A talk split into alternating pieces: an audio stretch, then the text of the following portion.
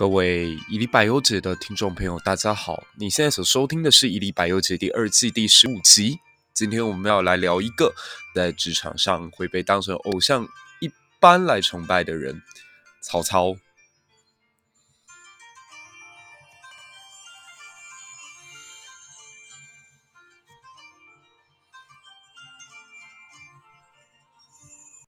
年假结束了，那我想大部分的朋友应该也都回到了自己的工作岗位上，准备着开工，准备着开学。那面对接下来又是非常多的挑战啊，复杂的人事啊，以及在这个社社会上面，你可能会遇到了很多困难，可能会让很多人开始在想说，诶。今年的自己要不要来做一点改变？然后就会去看一些成功学的书啊，像说前几年在市场上面很流行的去推荐曾国藩，或者去理解李鸿章，或者更大的一个崇拜目标跟偶像就是曹老板、曹孟德、曹操。所以我就想在年假结束的这个时候呢，哎，我们来聊一起曹操好了。我这个话题也算是我放了好久，好想要聊，但是。没有深刻的去跟大家讨论过的一个主题。那我想，大部分的朋友应该在小时候刚接触到三国的那一扇大门，都叫做《三国演义》，所以通常大家最喜欢的都是刘备。毕竟刘备关中跟毛宗岗两代作者不断去美化的一个人物哦。我觉得，如果我们都一样是从《三国演义》入门的话，结果你发现自己的孩子或者是朋友，居然在看完《三国演义》之后啊，告诉你说他最喜欢的就是曹操，就是那个杀了吕伯奢全家，然后大喊“宁叫我负天下人，莫叫天下人负我”，然后搞出徐州大屠杀，去借他的运粮官人头一用，骗徐庶杀杨修砍蔡妹，甚至敬天子灭了董承全家这样的情节。这样子的一个人，居然成为了孩子的偶像。嗯，我认真建议哦，他是真的要去做一下心理辅导，或者你就尽你所能的跟他保持一个距离。毕竟毛宗岗跟罗贯中是为了美化蜀汉政权的合法正统性，所以他对曹魏是加了非常非常多的墨水在抹黑的。所以，当你的朋友跟孩子如果只看《三国演义》，我先讲哦，这个大前提是只看《三国演义》。然后他看完之后，居然还喜欢曹操的话，我觉得这不是什么多元思考或独立思考，他就是单纯的反社会，就很像你今天如果听到有一个人啊，他每天都在爬树，睡到中午，只会喝酒打麻将，那这样一个男人，居然有人告诉你说，哎，我觉得他好优秀。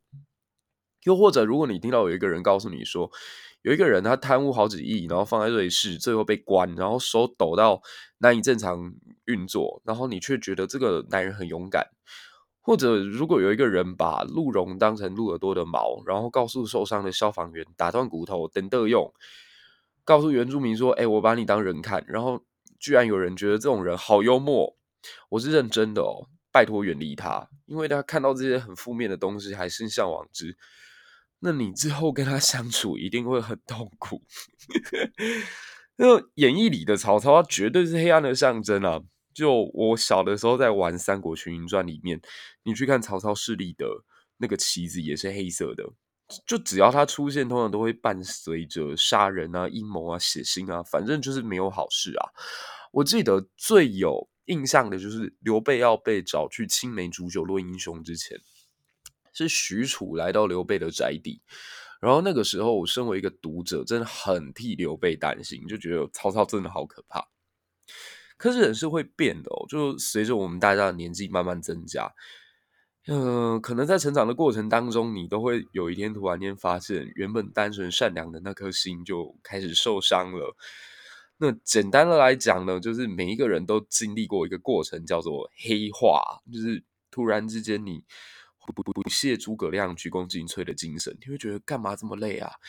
然后你也会不屑刘关张的桃园结义，你会觉得连有血缘关系的兄弟都会互相为了争夺财产而闹分裂了，这种没有血缘关系的怎么可能是真的？那甚至你会不屑刘备在那边流泪啊，或装仁义，你觉得那都是假的，那都是作秀。然后你慢慢会感觉到，好像应该人就是要有心机，要会算计。当好人那么累，算了算了算了，不要我在《甄嬛传》里面，我就要去当安陵容了，我要去调香，我要去迷惑皇上。那如果在历史里头，我要当曹操，我要去骗我的士兵说前面有梅林，我要接别人的头来安定军心，我要认识天下所有人的老婆。嗯，这条好吗？或者我要挟天子令诸侯。那再加上我们这一代的成长，其实蛮特别的，就是。我们在这电视上大概最可能看到的三国，应该是呃高希希版的《三国演三国》。那高导他本身是一个曹粉，我印象当中在看这个新三国的过程当中，觉得他帮曹操加了很多洗白的戏份，甚至让曹操在赤壁大战失败之后呢，还有临终之前，都有一段很动人的演说。我我没有特别再回去看啦，可是我现在重新在想，就觉得当时陈建斌的那种诠释方法真的太令人印象深刻了。他名句跟名场面超多诶，像说他说过我从来都不怕别人看错我，然后还有他对袁绍说，因为只要曹孟德一息尚存，他就战无不胜。然后他也曾经对自己的臣下，对荀彧、对陈玉那些人说。即使三个袁本初绑一块，也不如我一个曹操。然后在他死之前说了一句很诗意的话，他说：“死不可怕，死是凉爽的夏夜，可供人安眠。”天哪，就觉得搬出来每一句都是心灵鸡汤啊！然后再想想他在剧中的那个角色，讨董卓灭吕布，攻袁术，伐袁绍。兼中原九州之地，欲统山河归一，以弱师胜强虏，灭诸乱而治太平。天哪，英雄啊！然后再加上日本光荣三国志，在这个炉上再添了一点柴火，他给曹操一个织田信长的模板，并且还加了一些元素，例如他跟夏侯惇、夏侯渊之间情同兄弟的感情。所以我觉得从这个角度看，你喜欢曹操就一点也不奇怪啊。那如果你再去读过《世说新语》，你看到那个会跟袁绍一起去抢别人老婆的 曹操，那你再看过《军师联盟》里于和伟去演的那个霸气曹操，哎，这个也很有趣哦。就于和伟在高希希版的新三国里面演的是刘备，结果七年之后他却跑到另外一个剧组去演了曹操。这或甚至你是看过《冷淡熊》。嗯，冷淡熊里面把曹操刻画的，我觉得还蛮睿智有趣的哦。特别是他为了防止敌卢会克主这个设定，所以帮所有的军军队跟士兵都买了一件耐克，然后逼得刘备愤怒的暗骂道：“诸葛村夫你他那个智慧的曹操，你看了怎么可能会不喜欢？”就总而言之，曹操身上就集合了好多让人很爽快的元素。那特别是如果你又是一个略带中二魂的文青哦，像我，那就更加会被曹操的诗作感动。我觉得曹操的诗真的是写的比李白还潇洒流畅诶，可能是我个人的文采跟对文学的理解还没有到很厉害的那个程度，所以我每次觉得曹操的东西就是朴实，但是可以直击灵魂。对酒当歌，人生几何？譬如朝露，去日苦多。慨当以慷，忧思难忘。何以解忧？唯有杜康。青青子衿，悠悠我心。但为君故，沉吟至今。我总觉得这首《短歌行》，无论是节奏、韵律还是神态，都几乎到了出神入化的境境地，仿佛它直接在我的心上，相隔千年，还能直接给我一个重击。但是。这个曹操就是真的曹操吗？就真的是我们值得去效仿的一个对象吗？又或者反过来说啦，就是如果曹操今天是你的一个朋友，或是你的上司，你还会喜欢他吗？就是他超优秀哦，他超棒，然后几乎什么东西都很完美，可是他的个性是这个样子。举个例子好了，像是如果有一间公司的业绩不太好，然后。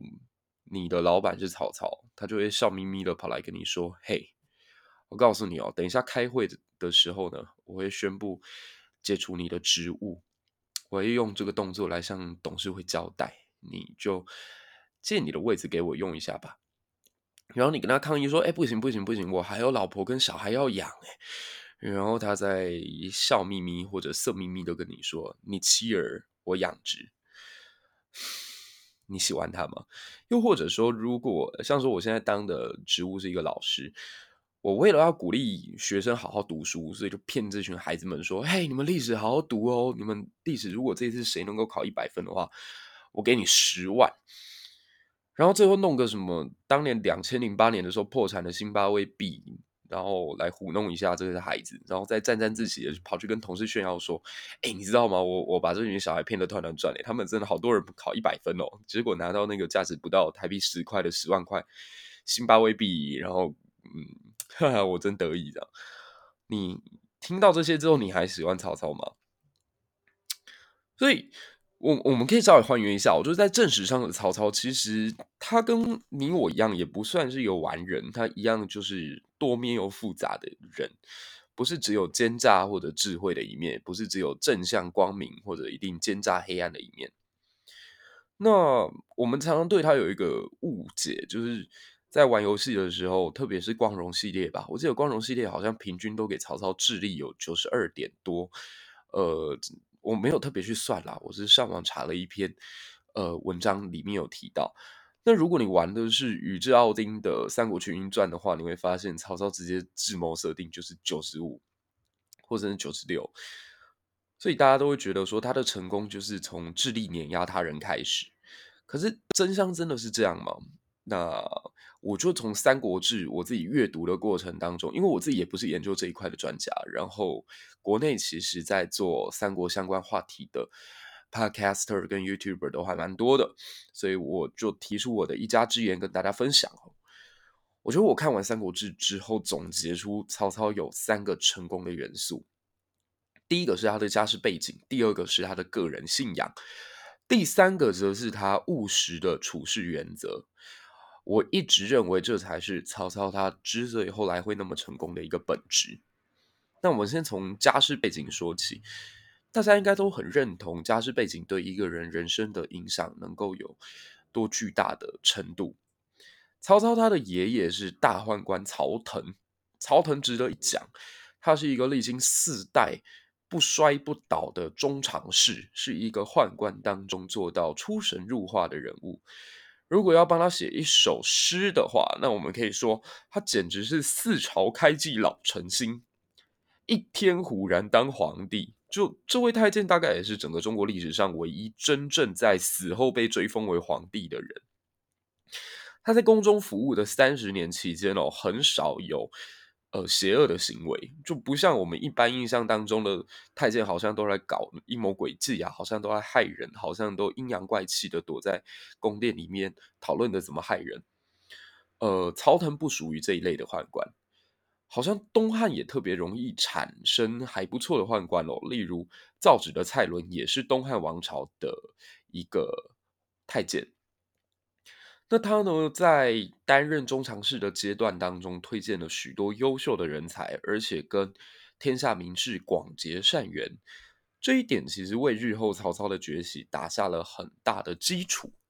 那后来曹操的父亲曹嵩，他去认了这位曹腾担任自自己的义父，那也透过这个人脉的关系呢，后来在汉朝的朝廷当中当上了大司农跟太尉。这两个权柄极重的位置，那当然有一些传闻是说曹嵩就是透过花钱买官才能够当到那么高的，但是名列三公啊，即使任期不长、来源不明，也足够显要了吧？就很像我们现在都知道，社会上有一些公营事业的董事长，就是执政党给予他的庄脚，或者是辅选有功的大将的酬庸，可是你。当听到这位董事长的头衔的时候，你还是会稍微嗯产生一种很崇拜或者很怎么讲呢？羡慕的心情吧。所以曹操的开局就很好啊，加上他自己本身又够用功、够努力，就是很多人存在一种想法，觉得某一些富二代的成功就是单纯他就是父母有钱，就是不然呢。我觉得我自己在。人生过程当中认识的许多富二代，其实他们都比起穷人家的孩子更努力，或者说他们更知道应该要往哪一个方向努力，所以他们通常目标会非常的单一，他不像穷人家的小孩会在像无头苍蝇一样到处乱转，他就是找到了一个方向，然后就一直往前冲。我觉得曹操就是属于这样的孩子，他很爱读兵书，特别是《孙子兵法》，他几乎滚瓜烂熟，烂熟于心。这使得他得到了东汉那个时代很多网红的追踪、点赞跟分享。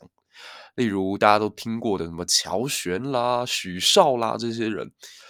那其中许绍应该算是最有名的网红吧？如果用 Podcaster 界来讲的话，许绍大概可以做到百灵果，或者是瓜吉，甚至是古癌那样的地位。他就曾经对曹操提出了一个评价，说他是一个治世的能臣，乱世的奸雄。这句经典的呃评论就来自于许绍。那大家可以想想看。曹操这个人当然有他很优秀的本质，没有错。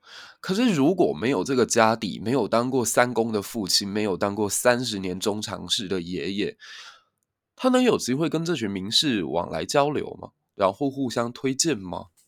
那接下来我再稍微说一下，我觉得曹操的个人信仰，就是这一点其实史料证据比较缺乏，就纯属是我个人的推论，跟我个人的一个观察。我觉得信仰是一种很神奇的力量，无论是统治者想要透过它来操弄人心也好，或者是你个人想要寻求心灵的安慰也罢，宗教其实都扮演一个超级重要的角色。举个例子好了，像是我的节目的听众应该都知道，我最近遇到一个很有趣的事情，是有一位共济会的朋友呢，他写了很长的信，也在脸书上面。呃，特别私讯我，然后跟我提供了很多共济会内部相关的讯息。那他其实就有提到说，你希望自己要加入共济会的话，可以，但有一个先决条件是，你必须得要是有信仰的人。那如果你看过曹操的诗或者是文章的话，也可以发现曹操其实有蛮浓厚的道家色彩，例如。他的《陌上桑》里面有一句“祭天汉，至昆仑，见西王母夜东君”。西王母这是属于呃《山海经》里面出现的一位神祇。呃，传说周朝的穆王就曾经到昆仑山去见过这位西王母。另外一首诗呢是《秋湖行》，它其中也有提到“我居昆仑山，所谓者真人”。真人跟昆仑，这应该也都是很道家的概念。那道家实际上这个信仰影响了曹操什么样的面向呢？我把它分为两点哦。第一点是曹操不像是当时主流的诸侯，只重儒家经典，然后只重视这些三公九卿家族出身的孩子。曹操他是一个可以破格提拔人才的诸侯。所以让颍川名士啊，或者是所谓的军师联盟们啊，就几乎全面的倒向了曹操。什么程昱啊、刘烨啊、荀彧啊、荀攸啊、郭嘉啊、贾诩啊，这些人最后都可以某种程度的说，把所有的智慧精华都贡献给了曹操的事业。那第二点呢，则是曹操似乎在他扩展版图的过程当中，对道教徒存在很大的吸引力。你可以发现，曹操真正从一个小诸侯跃升为具有强力的、强大战斗力的玩家，是因为他得到一支很强悍的部队，叫青州兵。青州兵大概有几十万人，本质上就是信仰过道教的黄巾军。那后来呢？曹操在征伐汉中的过程当中，原本占据此地的五斗米道教主张鲁。也向曹操投降，而且他还讲了一句非常狠的话哦，就当时刘备其实有派法正还是另外一个谋士要到汉中来邀请张鲁入蜀，可张鲁却很明白的说：“我宁为曹操奴，不为刘备客。”那如果大家可以理解说，其实因为曹操他具有浓厚的道教色彩，与五斗米道是比较相通的，或许就可以解释得了为什么张鲁的反应是这样。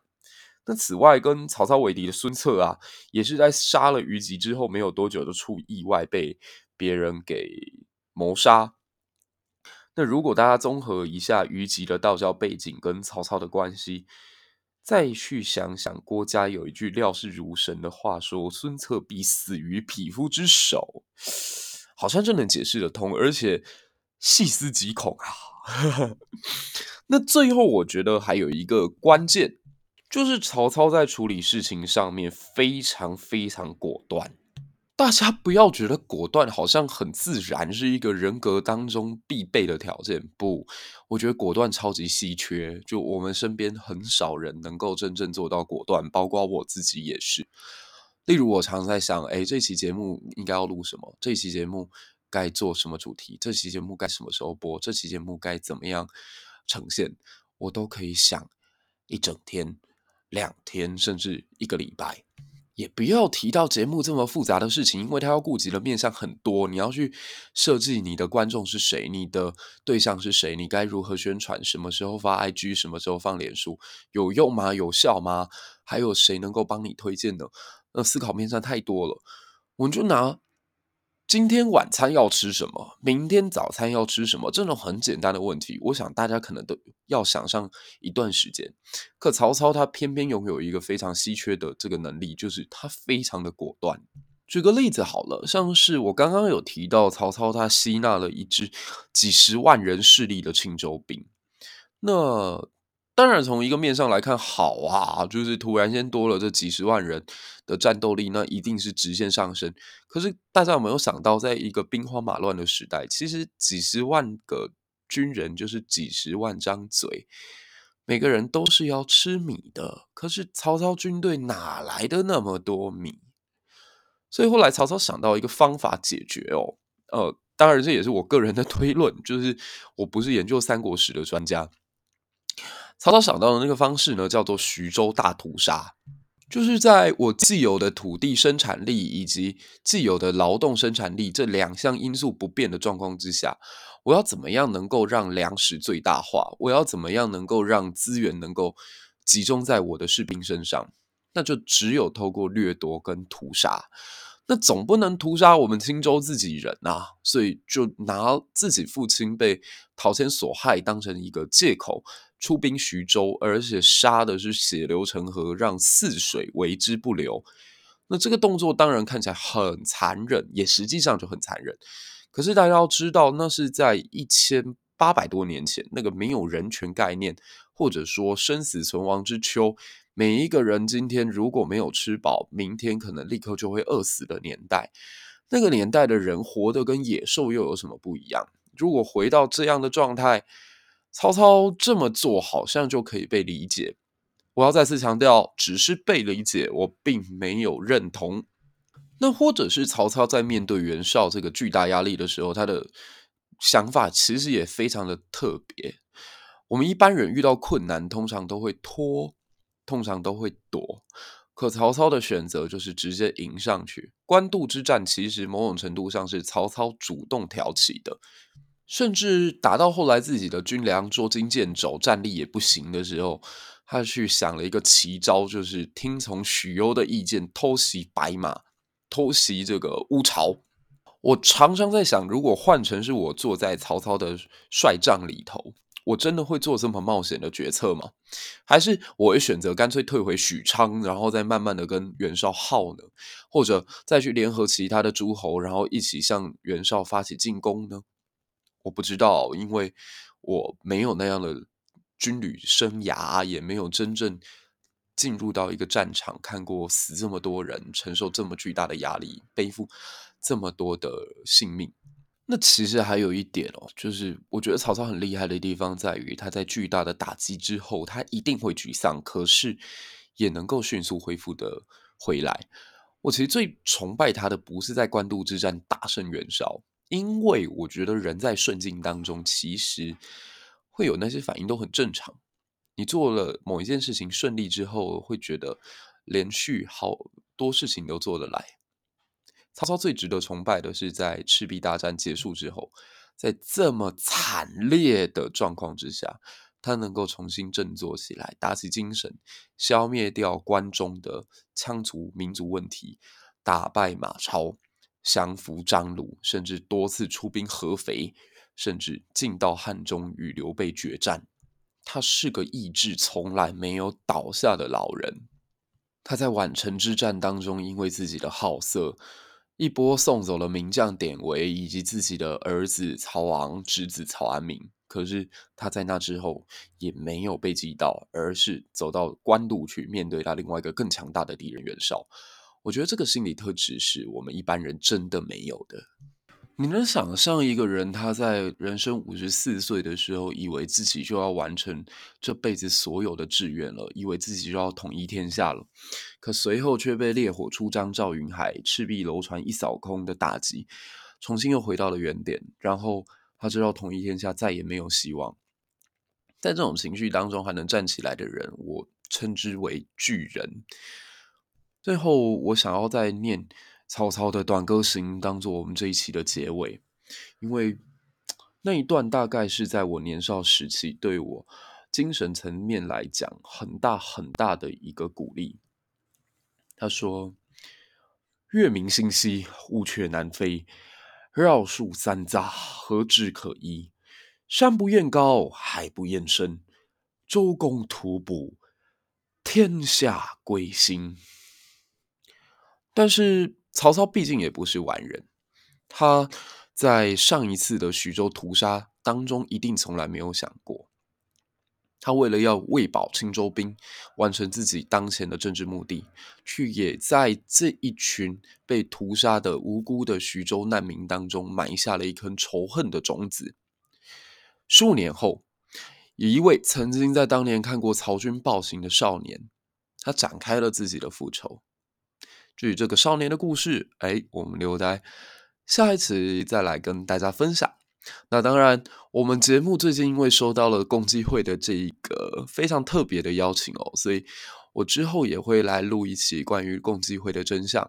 那我先前提呃前情提要一下，就是老高跟小莫在节目里所提及的共济会，其实不有很多地方是不符合真实的。就根据我认识的这位共济会员，他透露给我的资讯。老高跟小莫他在节目当中有很多讲的是错的，那至于是什么呢？哎，请大家稍微期待一下。我觉得慢工出细活，那这个访问结果出来，我一定会立刻的录一期节目跟大家分享。那就请大家好好的期待吧。那谢谢你这一期的收听，我们下一期再见，拜拜。